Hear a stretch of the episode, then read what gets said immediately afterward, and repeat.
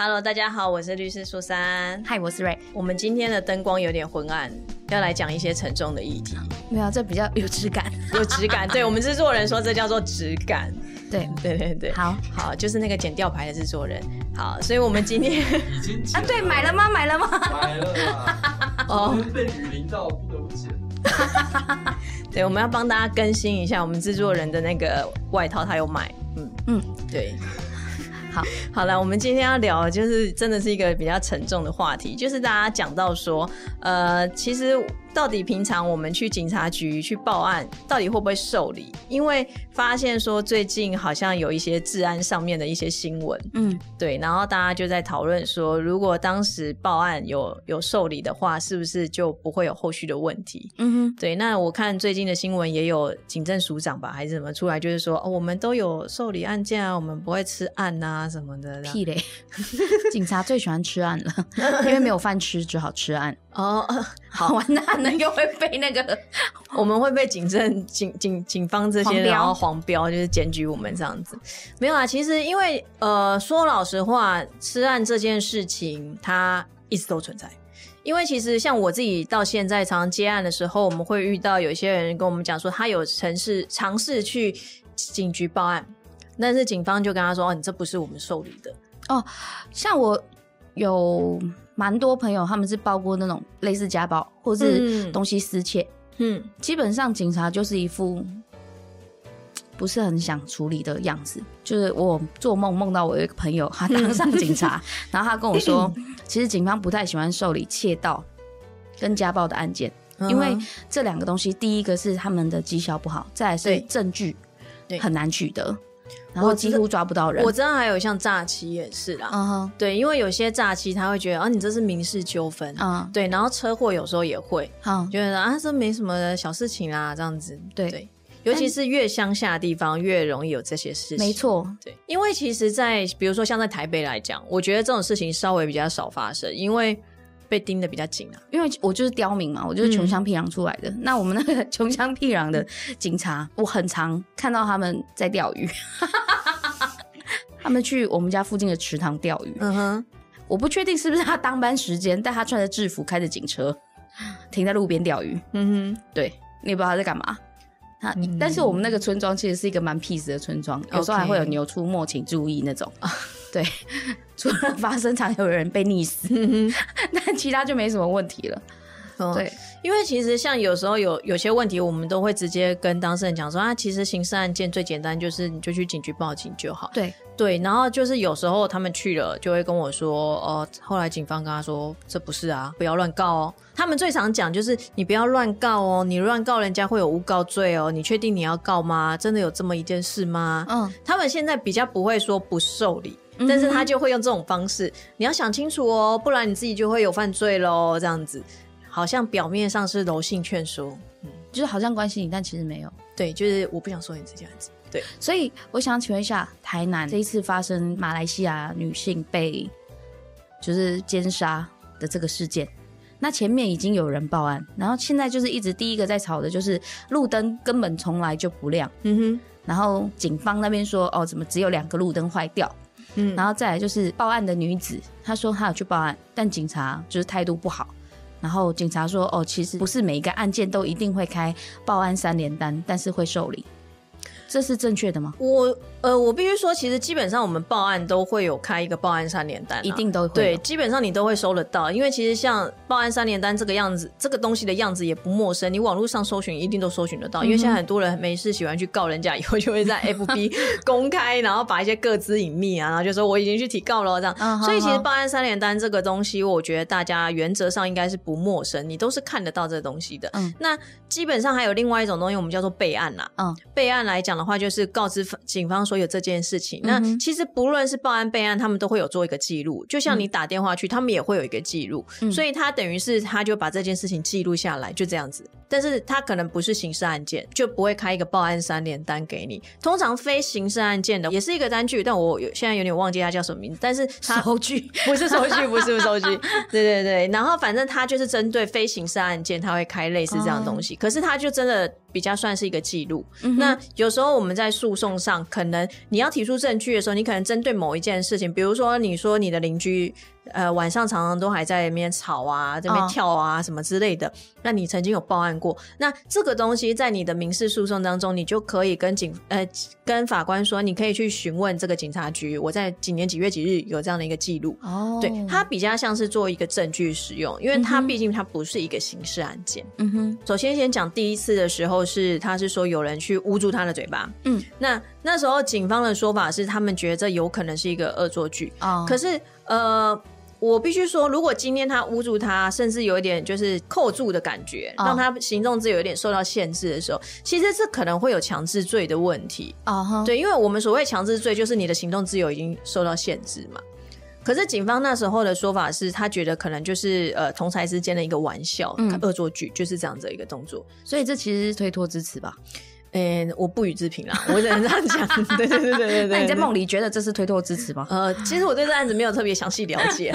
对对对，你看这个态度就是啊。但是你刚刚讲到奸杀这件事情，其实呃，这个案子我觉得很有趣的地方在于说，呃，它到底是先奸后杀还是先杀后奸？那这个东西在一开始新闻爆发的时候是是不同的，对它后来又有另外一个版本嘛。对对对对，我记得本，来是说先杀后奸，嗯对，他说不胜勒毙嘛，然后后来才说是先奸后杀，嗯嗯嗯，对，对，其实这是有差别的。我我嗯不知道这是不是有人教他还是怎么样。其实这差别很大，我必须老实说。嗯因为如果你今天是先杀后奸的话，我们在刑法上，我们刑法都是看行为数，啊哈，你打人十下就是十个行为。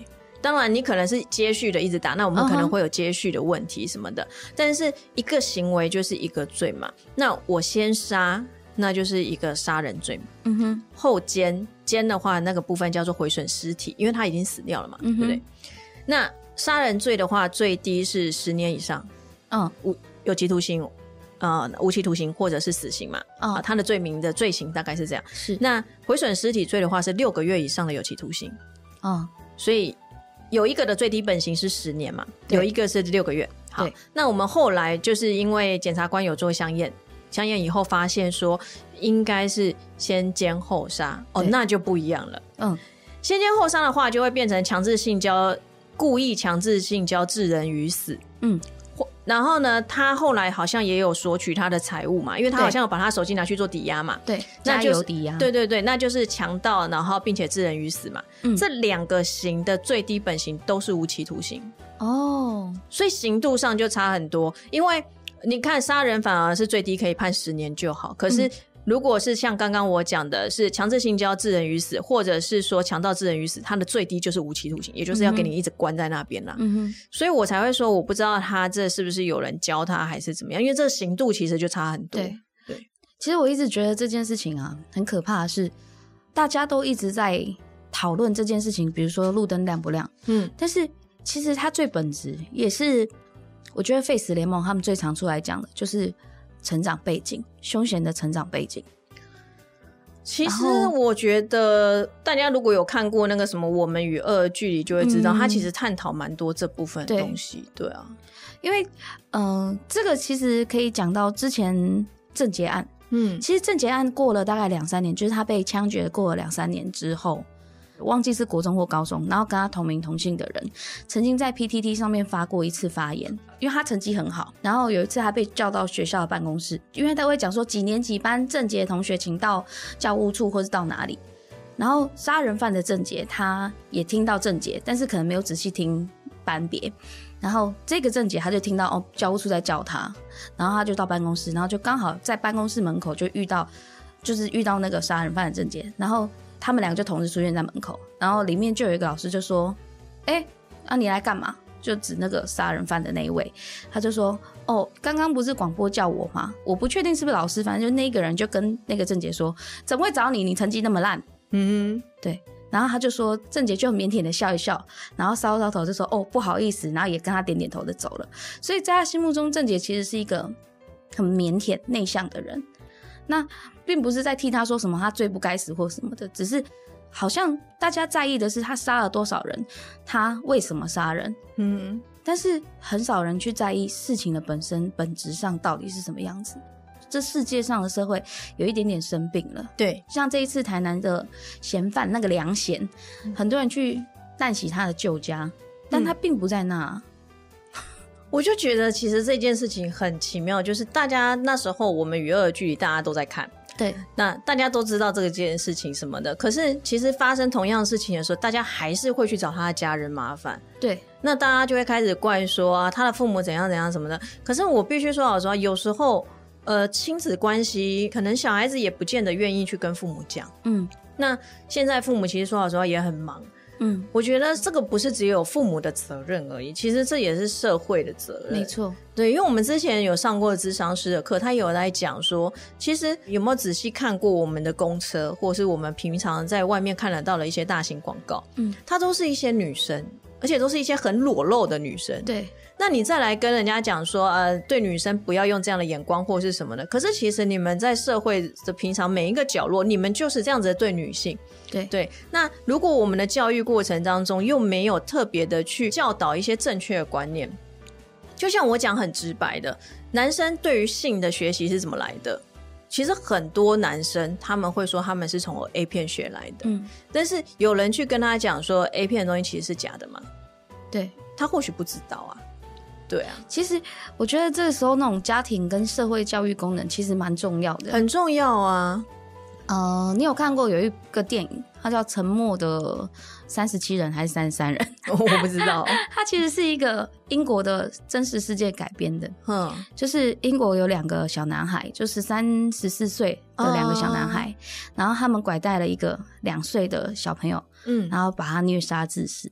然后呢，在他的肛门里面还发现电池，嗯然后他们把他虐杀之后，就把他丢到火车铁轨上。嗯嗯嗯对，然后这件事情在发生之后，警察就找到人嘛，因为有监视器。然后为什么叫沉默的几人我忘了？为什么这个？是因为他这中间他其实经过了很多个路人，嗯在路上你看到两个十三十四岁的人，又带着一个两岁的小朋友，然后。居然没有人伸出援手问说：“哎，你们是迷路了吗？或是你们怎么了？”嗯这中间有人问问说：“哎，你们要去哪里？”然后这两个小朋友就说：“他迷路了，我们要带他去警察局。”嗯却没有人真的陪他们一起走到警察局。如果有，或许这个男童就不会死，或许这十三、十四岁这两个人，他们就不会犯下这件事情。最后，因为这两个都被判刑了，然后判刑之后，因为他们都是未成年人嘛，年纪都很小，所以他们没多久就被放出来。其中一个就因为娈童的案件又再次入狱被捕。嗯哼，对然后后来拍了这电影叫做《鸡鸭》，他们拍了这电影之后，有去探讨这两个人的成长背景。嗯。那其中有一个，他从小就是被他的继父性虐待，嗯哼。不慎打死那小孩，是因为他一直哭闹，嗯，他不觉得哭闹殴打是错的，所以他并不觉得他性虐待人家是错的。我我有对这部片有印象，因为我那时候还有去探讨一下，因为我记得好像在英国吧，对对，然后所以我有去看一下他们怎么判刑。的确，因为是未成年人，所以绝对不可能判死刑啦。嗯但是他们的虐待、虐杀手法是真的还蛮残忍的。那其实，呃，我也必须说，我觉得在这个部分，家庭真的其实很重要。像嗯现在我常常看到很多小朋友在哭闹的时候，然后爸爸妈妈就会一副很无奈，就说啊，他就这样啊，我没有嗯办法啊什么的。可是其实说老实话，以一个心理智商的角度，因为我们之前都会上过这样专业的课程，嗯他就说，其实小孩从很小的时候他就懂了，他很多东西他都已经懂了，只是说。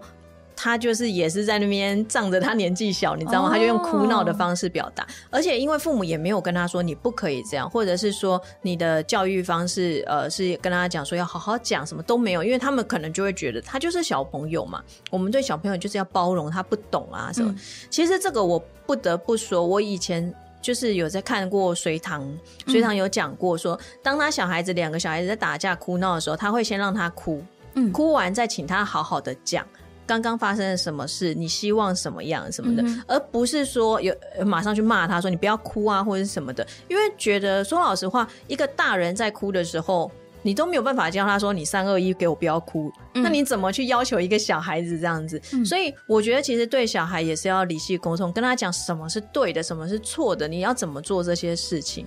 而且我记得你刚刚讲的那部电影，那时候好像是讲说，他们就觉得好玩啊，对没有什么不对啊，对，所以他们不知道一个人的生命是这么的脆弱，这样子。嗯，对，那法律有什么东西是可以作为保护的吗？比如说，呃，像有家暴防治法，嗯，但是这个东西是呃一通报就马上会有人做其他的后续安置或什么的吗？呃，基本上这个东西社工他们会有他们一定的 SOP，、可是我觉得说老实话，嗯，不是说安不安置就可以解决的，嗯。对，因为呃，家暴这个东西是。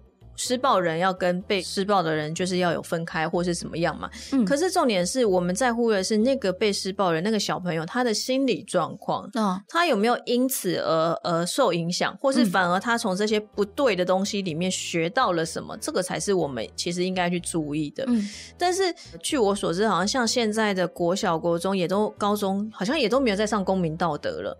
哦，所以像这些伦理啊、道德的东西，到底是谁要来教导？我觉得这是一个很大的问题。嗯对啊，那我们刚刚讲到的心理层面的东西，很多也是啊。到底什么方式是尊重人？嗯其实或许很多学生不知道，因为他说我爸爸妈妈平常就是这样跟我在相处，我为什么不能这样跟别人相处？嗯，可是人跟人之间就是要有一个尊重啊。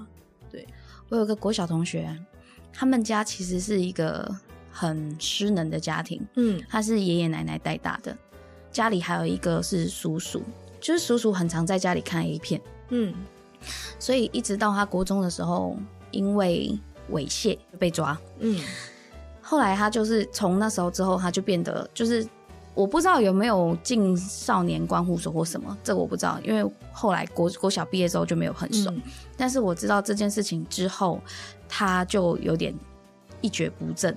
就是大家都知道他在我们那个乡村，就是每天就是去喝酒，料理用米酒，嗯然后他喝那个酒喝很多，然后肝肾功能都有问题，然后他明明才二三十岁的时候，看起来就好像五六十岁，喝酒喝到眼睛都快瞎了。那我就觉得，他其实他家庭就没有尽到一个照护功能，对啊，就是幸运的人用童年治愈一生，不幸的人用一生来治愈童年。真的哦，今天怎么这么沉重啊？所以不然我就说这个灯光有问题，有没有？可是其实我真的必须要跟大家讲，就是不论你是单亲，或是隔代教养，或者是家里经济状况不怎么好，但是这些都不是你可以去做坏事的一个借口。对，因为你的人生其实是自己决定，有些人反而因为这样他更奋发图强。但是我也不否认，我目前接触到很多案子，很多家里状况真的都不是很好。嗯，那或许父母就是真的也很努力在工作，疏于对小孩子的照顾什么的。但是我真的必须说，你的人生就是取决于你自己啦。对，对啊，那我自己也曾经有遇过那种，就是像跟我们这个案子的有点相像的，就是说他刚开始是做偷拍而已，远远的在公车上可能看到女生穿裙子，他偷拍她的腿，就是这样一个距离的偷拍。嗯，可是他后来就是有一天就进化了，就是到他会开始 想要靠近你，然后把手机伸到你的裙底下拍。哇，他本来原本只是远距离的这样子的一个动作，但是他后来进化了。对，那我说老实话啦，这个事情如果没有被发现，没有被发生，你不知道它会不会再进化。嗯，再进化，对，就像就像这一次的这个犯案，那个他其实之前有很多切到前科，他切到前科是什么？他去偷女生内裤。嗯，对，那他从原本的只是一个偷物品，到开始对人去下手了。嗯其实这某种程度上也是一种进化。对，如果说在刚开始发现说他有去偷内裤的这些奇怪的一些行为的时候，其实如果我们或许可以去做一些心理上的一些治疗辅导的时候，或许他可以改变。就算不能改变，他可能他的呃范围就到这样，他嗯不会再去做更进一步的。嗯，因为我不得不说，就像你刚刚讲，我们社会是有点病态病了。那其实现在精神疾病的人也很多，对，但是我觉得精神疾病也不能拿来做一个犯罪的借口啦。没，错。其实我这哦，这也要再讲到，我觉得媒体很无良，嗯因为其实像这一次，嗯，被害人他的家家人从马来西亚过来嘛，然后好像母亲一落地就开始很就是情绪就一直很不、嗯很崩溃，然后媒体就一直挤着，然后就是拍他大哭的样子，然后还有人问他说：“请问你对台湾感到怨恨吗？”我 常常想问他说：“我对你感到比较怨恨啦，你到底有什么毛病啊？” 对啊，这这当然怨恨啊！如果是你嘞，对，那我就觉得很可怕啊。我觉得很无奈耶，因为说老实话，当年就是应该去年前年，就是我们娱乐距离出来的时候，嗯那时候那一股风气的时候，是大家就开始检讨说，我们媒体业者是不是我们要自律啊？嗯那我们是不是对于一些呃加害者的家属，我们不应该这样什么等等的？那其实那个时候我看那个片子，其实很。会感动，因为我觉得他们算是一个比较正面的一部剧。对虽然里面讲到法服律师的部分，我觉得有些是有问题的啦，但是至少我觉得让大家可以多了解一点法律的东西，那多了解就是我们在面对这些事情的时候，媒体跟我们一般的乡民好了要怎么做。时间过去以后，大家好像就忘记这个东西，我们只知道有一部剧叫做《我们与尔距离》一样这样子。那哦，抱歉，那你刚刚说你有一个当事人，然后他也是就刚开始只是远远的偷拍，他不是我的当事人，他是一个加害人。他哦对对，加害人。那他在后来这件事情，你有了解过为什么他会做这些事情吗？我没有去了解这件事情，我只知道说，因为他给人家的感觉是他是一个有疾病的人，他给人家感觉是这样，所以当时的学校在处理方式上是非常有问题的，因为学校就会觉得说。他是一个有问题的人，你应该要包容他啊！啊你这样子这样子逼迫他，他可能会去自杀啊什么的，那反而去打压了受害人。对，对这件事情，其实当时是很不能被接受的。我必须说老实话，对于嗯这样的处理方式是有问题的。嗯，对，因为其实不论再怎么样坚强的人，其实他或许他在受到伤害，他只是没有表现出来，但是你不知道他会不会再去做什么更可怕的事情。对，不得不说，有时候我们会觉得有些人看起来好像很可怜，我们就应该同情他。可是你必须要去分辨对跟错，他做的就是错的事情，而不是说他看起来可怜，他家庭背景可怜，或是等等的，我们就应该去包容他的这些错的事情。没错，对。哦，今天真的好沉重哦。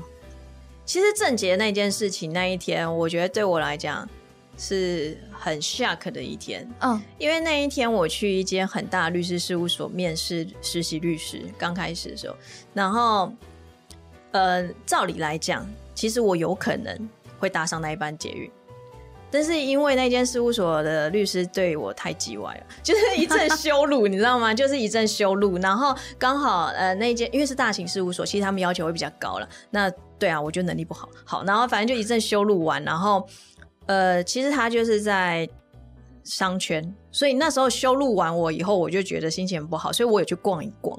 哦如果我那一天没有去逛一逛，我应该就是会搭上那一班。我那一天就是觉得，哎、为什么捷运好像很多事情，好像还怎么好像有点奇怪？而且因为我就住板桥，所以我如果从市区回板桥，我一定会经过龙山寺江子翠那一段。哇，所以那一天后来回去才知道这件事情，而且那时候新闻看到的时候，还会觉得怎么可能？捷运从来没有发生过类似这样的事情，这种事情几乎不可能在台湾发生，怎么可能？以为它是一个广告或者是什么之类。然后我还去跟我朋友聊天，然后我朋友就说：“天哪，你没事，太好了！”我朋友还有跟我讲说：“好险你没搭上，那那天就算被羞辱也没关系啦，随便啦，你还活着还很好啊，这样对子。”对，很可怕哎、其实那天发生这件事情的时候，我在上班，我在工作，人家就跟我讲说，捷运今天有人随机砍人，然后我就心里想说，屁嘞，你以为什么古惑仔哦？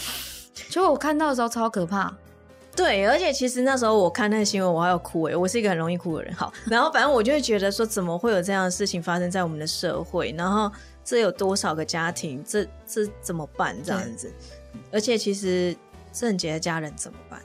虽然我这样讲，一定很多人不能接受，就觉得他家人该没杀什么。可是我觉得他的家人，其实这也不是他能预料他想要他发生的事情。对不是因为其其实郑杰的弟弟是一个高材生，有媒体采访到他，嗯然后他说他哥哥从小就很沉默，但他跟他哥哥其实感情不错的。他觉得郑杰被抓的时候说什么，他是因为那个什么以前写情书女生不回他，他开始对社会产生怨恨，这只是一个借口。他觉得他哥哥就是很不快乐，嗯，对，然后。啊，这也是扯出很多案外案啦，就很多人说什么郑杰的家属啊，他们家在板桥的豪宅，什么关系很大啊，没有人找得到他们啊，他们都出国避风头。我觉得这是没有必要，因为其实最不及家人嘛。本来就是啊。对啊，其实我真的觉得什么事情就是自己要去承担啦，自己的人生就是自己要负责啊。嗯对啊。那我觉得有时候老天让你遇上这件事情，或没有遇上这件事情等等，他都是有别的安排啊。所以嗯像我那时候没有遇上的时候，我就觉得 OK，所以或许老天就是故意要让我今天就是被彻底修路，然后我就可以避开这个灾难什么的。其实很多事情就是你开了一扇窗，就会有另外一个风景啊什么的。哦，可是这件事情蛮多事后检讨的，就有人讲说什么，你看啊，就是因为你们这些年轻人做捷运的时候都在划手机，不然早点发现，当天你看下雨，大家应该都有带伞，其实就可以一起攻击症结什么什么的。